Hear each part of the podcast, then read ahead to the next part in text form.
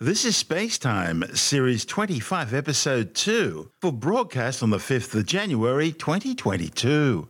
Coming up on Spacetime, new evidence confirms the children of the inner solar system. Black holes discovered gouging out gigantic bubbles in a massive galaxy cluster.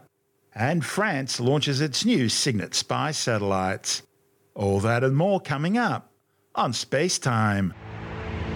Welcome to Spacetime with Stuart Gary.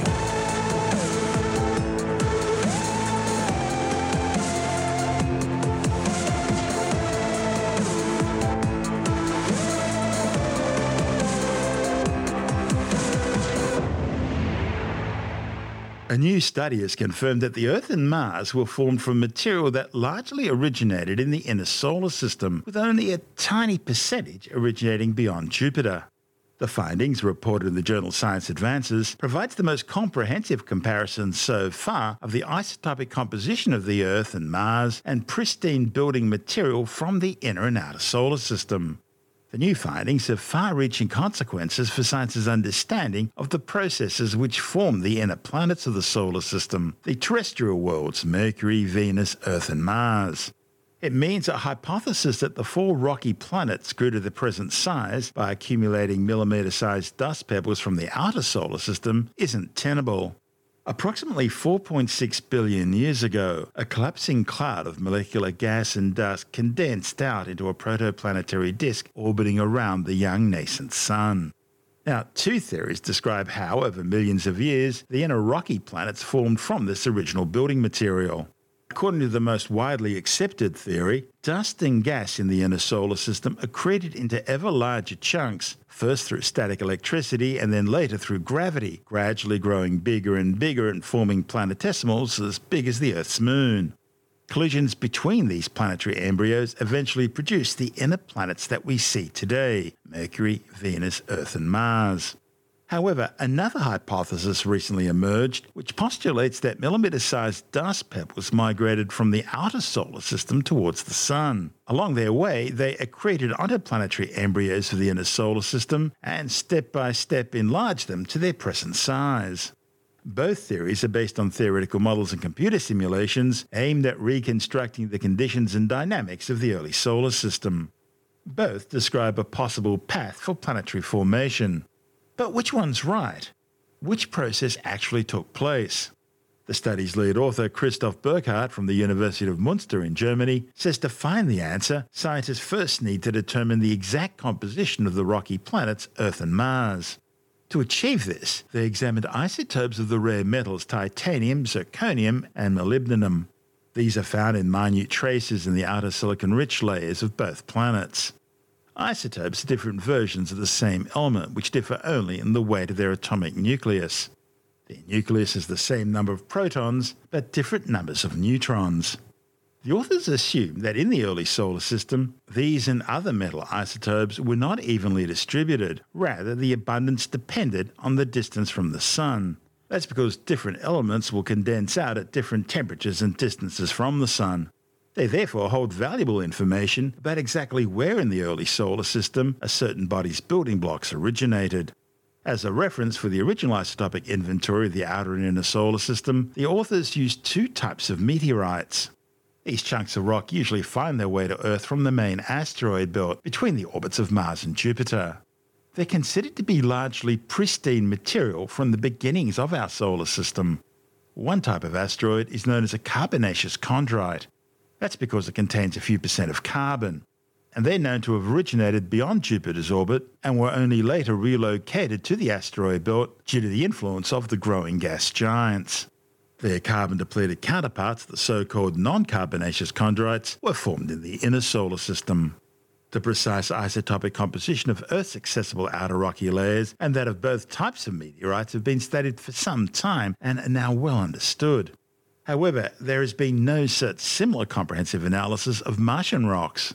So, the authors examined samples of 17 meteorites known to have originated on the red planet. These would have been blasted off the surface of the red planet by asteroid impacts, floating in space for a while until eventually being caught up in the Earth's gravity. The 17 meteorites were assigned into six typical types of Martian rock. The authors also investigated the abundances of the three different metal isotopes. The samples of the Martian meteorites were first powdered and then subjected to complex chemical pretreatment. The authors used a multi-collector plasma mass spectrometer at the University of Münster to detect tiny amounts of titanium, zirconium and molybdenum isotopes. They then performed computer simulations in order to calculate the ratio in which building materials found today in carbonaceous and non-carbonaceous chondrites must have been incorporated into Earth and Mars in order to reproduce their measured compositions.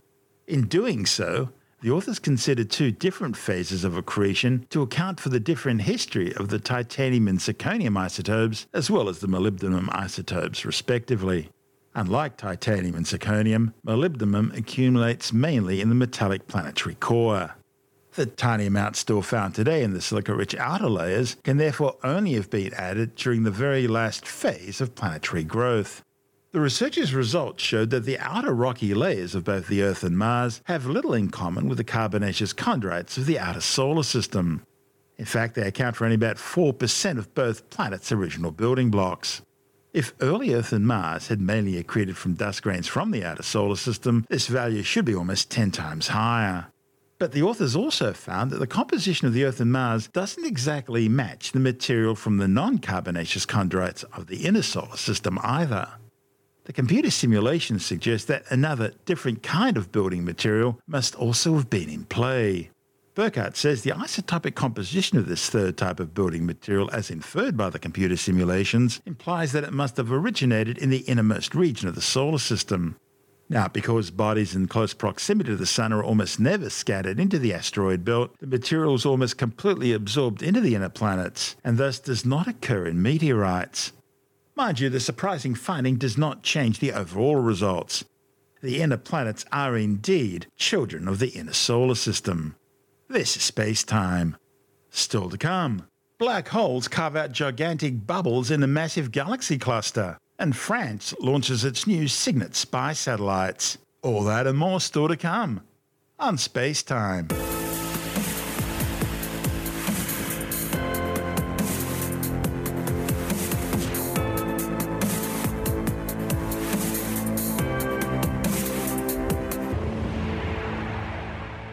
Astronomers have discovered four enormous cavities or bubbles at the centre of a galactic cluster. They appear to have been carved out by a pair of erupting supermassive black holes closely orbiting around each other. The discovery, reported on the pre-press physics website archive.org, was made by NASA's Earth-orbiting Chandra X-ray Observatory. Galaxy clusters are the largest structures in the universe held together by gravity.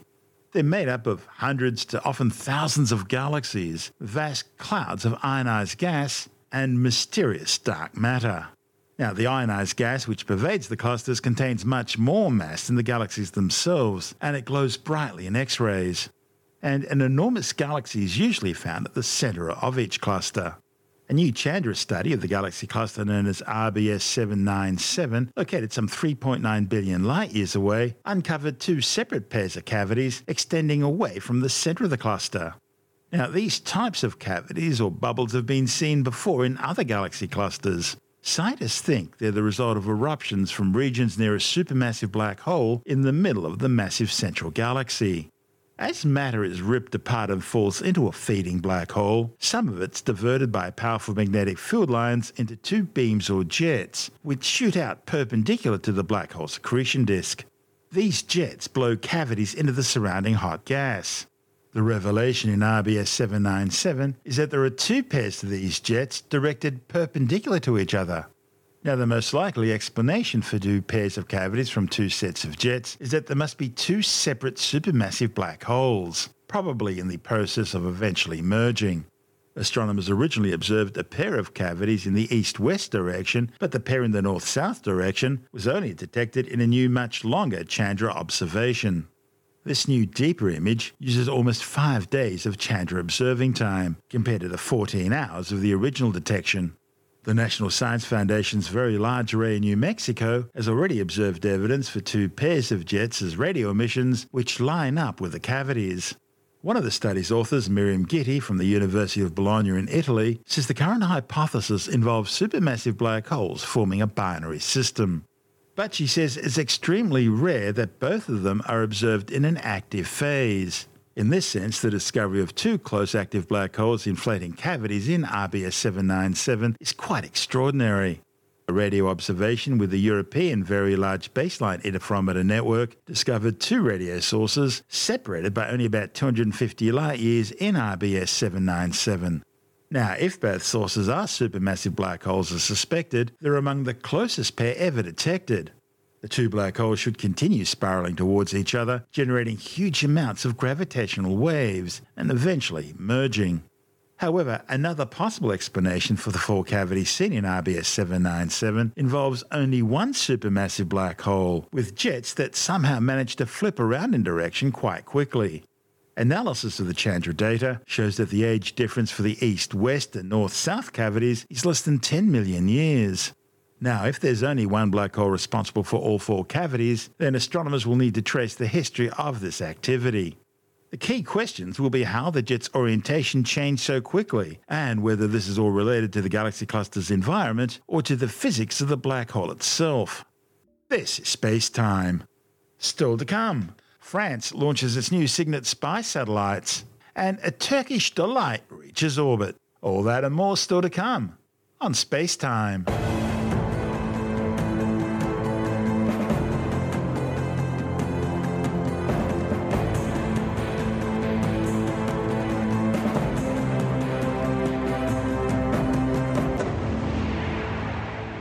Arianespace has successfully launched a Vega rocket carrying three new French spy satellites into orbit. The signals intelligence gathering spacecraft were launched from the European Space Agency's Kourou Spaceport in French Guiana. À tous de DDO, attention pour le décompte final. 10, 9, 8, 7, 6, 5, 4, 3, 2, 1, top. Allumage P80 et décollage. I'm always impressed, and it's incredible to see that full daylight, no clouds today. It's absolutely wonderful. The Vega launch has been flying for 45 seconds. So acquisition by the Saint-Jean station, and that's the 12th launch for the year for Arianespace. A perfect launch so far. So we've just heard acquisition by Saint-Jean. What does this mean? It's a telemetry station based in the west of Guyana, and as the launcher is in altitude thanks to the P80 stage, we have acquisition by this station so that we have contact with the launcher for the first phase of the flight. The P80 is the first stage, and in 40 seconds it will be separated from the rest of the launcher. It's active for 2 minutes roughly, and once it's finished its boost and it's empty, we separate it. It takes off very fast because we have 230 tons of thrust that's delivered by the P80, and you have to look at this in relation to the weight of the launcher, which is twice as low, so it's an impressive thrust, and the launcher takes off very fast. The separation of the P80, it's been confirmed, and we see that the Zefiro 23, why several stages, why several engines? Well, the principle is to get rid of dead weight when you don't need it anymore. So when a stage is over and has consumed all its propellant, if we keep it on board, we carry dead weight in space, and that's costly. So that's why we have different stages in a launcher, so that we can get rid of dead weight as we go. The trajectory is nominal, says the DDO. Okay, that's the end of thrust by Z23. That's coming to an end, and we will have the separation of the second stage. The payloads were released about 56 minutes after launch. Designed and built by Airbus Defence and Space and Thales, the three CERES military satellites, with a combined mass of 1,346 kilograms, are designed to monitor the electronic signals and intelligence networks of other nations. Prior to this launch, only the United States, Russia and China had this level of Signet capability.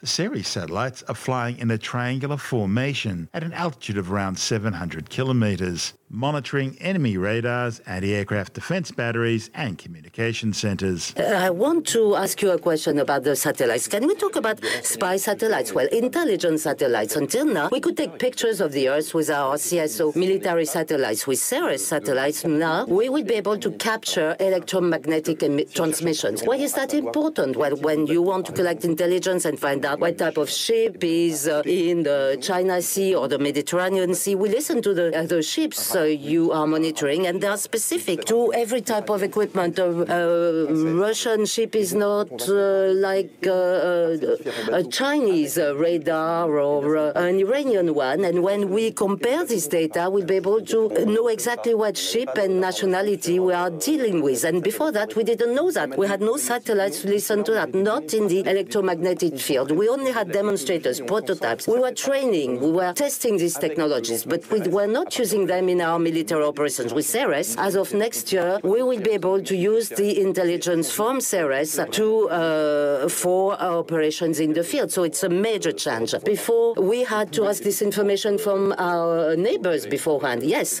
we could cooperate with allied countries. Now we'll be completely autonomous and sovereign. France is in the five first countries worldwide to have this type of capability. The launch was the 12th for the Vega rocket system, and it marks the start of a transition period from the existing Vega to the new Vega C, which will undertake its maiden flight this year. This is Space Time. Still to come, a Turkish delight reaches orbit, and later in the science report, how smart really are brain surgeons and rocket scientists? All that and more still to come on Space Time.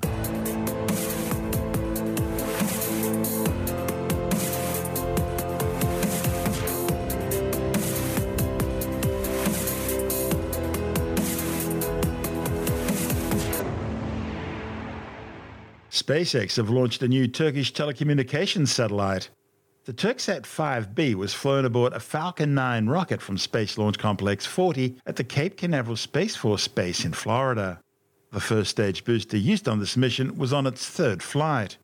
It returned safely to the planet's surface, landing on the drone ship a shortfall of gravitas which had been pre-positioned downrange in the North Atlantic Ocean.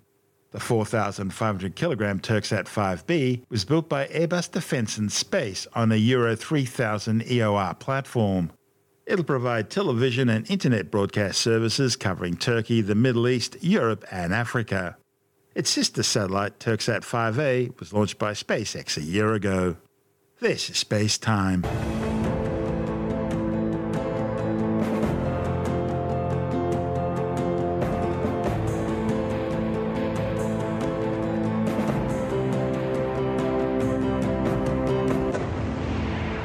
And time now to take another brief look at some of the other stories making news in science this week with a science report. A new study warns that giant fractures in the floating ice sheets of Antarctica's massive Thwaites Glacier could shatter part of the ice shelf within 5 years. The collapse would cause the existing buildup of ice on land to calve more quickly, creating what scientists have described as a doomsday scenario. The findings, reported in the journal Nature, warn that if Thwaites were to collapse completely, it would raise sea levels by around 65 centimetres. The list of the top 10 government-subsidised medicines prescribed in Australia between July 2020 and June 2021 has now been released. According to Australian Prescriber magazine, 8 of the most used medicines were for cholesterol lowering and blood pressure, with the rest being for diabetes and for depression and anxiety. The results aren't all that surprising, as cardiovascular disease is the leading cause of death in Australia.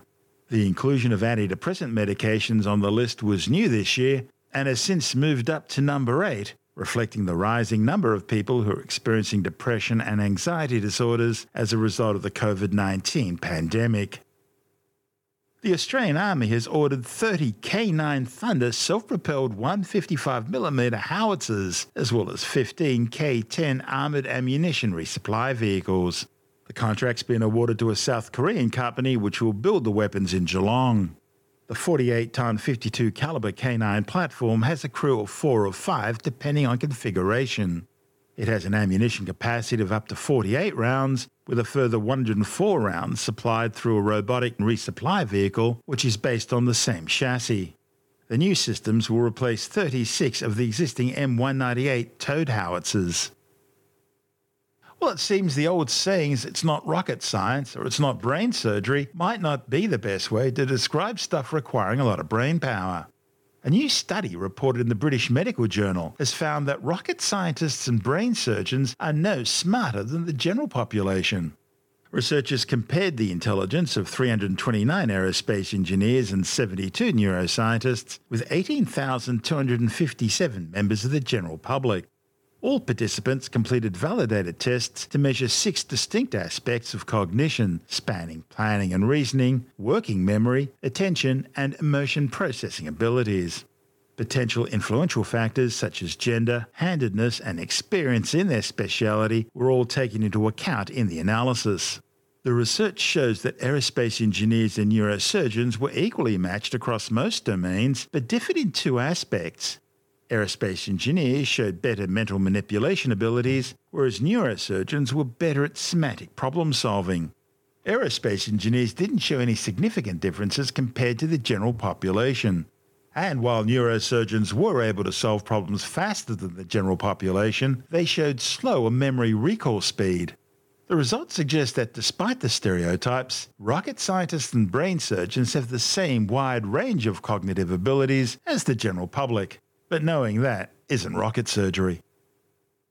The Victorian government has tried to suppress legal proceedings showing that QR code safe COVID check-in contact data tracing isn't being destroyed after 28 days as originally promised, but is being retained and archived for future use. The revelations, reported in Melbourne's Herald Sun newspaper, follows a protracted legal battle over the QR code data between the Victorian Health Department and the Workplace Safety Watchdog over access to the archived data. It seems the Victorian government fought to keep the story suppressed in order to prevent the public from learning that contact tracing data isn't being destroyed after 28 days, and so isn't as secure and confidential as they promised it would be. It follows on from previous revelations that Australian Federal Police, as well as police in Victoria and Western Australia, and even a credit checking agency, had requested QR code check-in data to track people's movements. While the Western Australian government has now tightened its legislation, the Victorian government still allows access. Technology editor Alex Zaharov-Reutt from ITWire.com says it shows that your digital footprint is never totally safe. You can have organisations, governments even, of any persuasion that promise that QR code information and the tracking of where people are going will be confidential and only be used for the purposes of tracing where a virus has gone. The question is, whenever you're online, your footprint, your activity is being tracked and traced. You can use a VPN, you can use ad-blocking software, you can use various things to try and mask your activity online. But you've got companies out there who are fingerprinting browsers and doing whatever they can to try and even doing things like fingerprinting fonts to try and track where people are going. They can make promises about certain things, and then usually the truth comes out that this information wasn't as private as promised, and you don't know who to trust online anymore. We seem to be living in the age where privacy is, gone, and we'll be the ones telling our children what it was once like to live in a world where things were private, to sort of mangle Ronald Reagan's famous saying about, you don't want to be the generation that lets liberty slip through your fingers and tell your children what it was like to once live in a world or a country that was free. So I guess it's disappointing to hear about this, but is it any surprise? Part of the whole internet is tracking. People want to know what ads you've seen, what websites you visited. I was looking at a site just earlier today, and you had to agree to all these cookies, and so I went to the thing that said configure, and there was about 50 different things that I had to disable. It wanted to measure ad performance. It wanted to measure all these different things. And this is one example why Apple has advertised in its macOS 12 that it is, or in its previous versions of macOS that exist up until today, that they're trying to make it much more difficult for companies to track you, track where you're going across the internet. They're trying to make it so that one Mac looks like every other Mac. And there are programs you can buy for your PC and even for your phones that can block as much of this tracking as possible. There's an app on iPhones called One Blocker, for example, and it has an inbuilt firewall that activates what looks like a VPN. It says it's a VPN, but the traffic isn't actually going anywhere. But what it's doing is it's blocking all the ads inside of apps. And so one of the apps that I've been playing with is an app called Wombo, W-O-M-B-O. It allows you to put your face and make it sing all these different songs. And when I have the VPN/firewall on, I don't see any ad. But if I turn the VPN and firewall off, every time I've made one of these little Wombo video clips, I have to put up with an ad. And obviously, they want you to pay money to be able to switch the ads off and to get faster processing and high-quality processing. But I didn't realize that the app had all of these ads in it because I've had this one blocker with the firewall on for some time. And so I was quite a surprise when I disabled that or I used it on a different phone that I didn't have the one blocker on. And I noticed all of these ads popping up, and it was really quite annoying. They really wanted you to pay the $8.99 a month. So there are definitely technologies you can use to minimize or to block as much of that tracking as possible. But there's plenty of people out there. VPN's the way to go with that sort of stuff? Well, VPNs are certainly one way to route your traffic through a different country or a different service that can't be, in theory, tracked or traced back to you. Well, we were talking about DuckDuckGo last week. Well, yes, and that's one browser that's coming in 2022 sometime. We don't exactly know when. But, you know, there's a whole industry now around trying to block the trackers, block the fingerprinting, and restore some of that privacy. So we've got this battle between two sides of tech, one side trying to increase the amount of tracking and the other side trying to minimize it.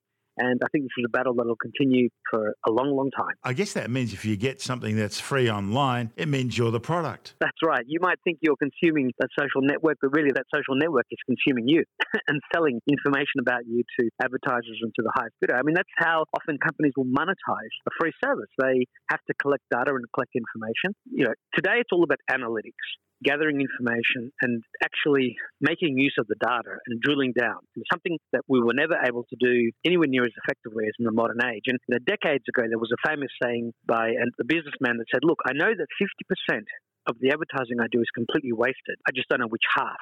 But in the modern world, they know, the advertisers know with great specificity where that advertising is dollar, if people have clicked on ads, if they've seen things in emails. I mean, we even now have email programs that will strip out all of the trackers because an advertiser can know that you've opened an email and even if you've clicked on a button, and then theoretically they know if you've purchased something. So you can be tracked very precisely. The analytics are just incredibly accurate, and that's why there's an industry to try and muddle that information, to block it and to try and restore some of our digital privacy. That's Alex Zaharov-Reutt from ITWire.com.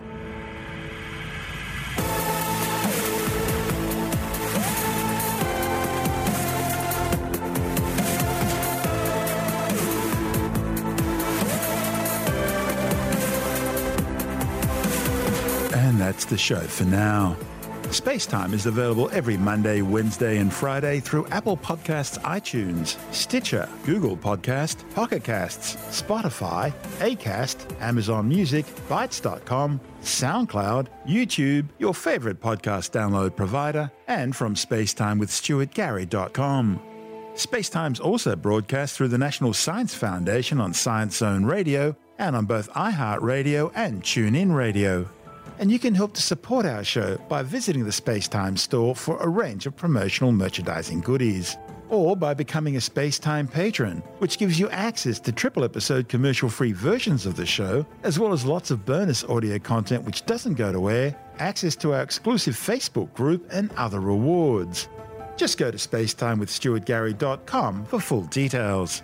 And if you want more Space Time, please check out our blog, where you'll find all the stuff we couldn't fit in the show, as well as heaps of images, news stories, loads of videos, and things on the web I find interesting or amusing. Just go to spacetimewithstuartgary.tumblr.com. That's all one word, and that's Tumblr without the E.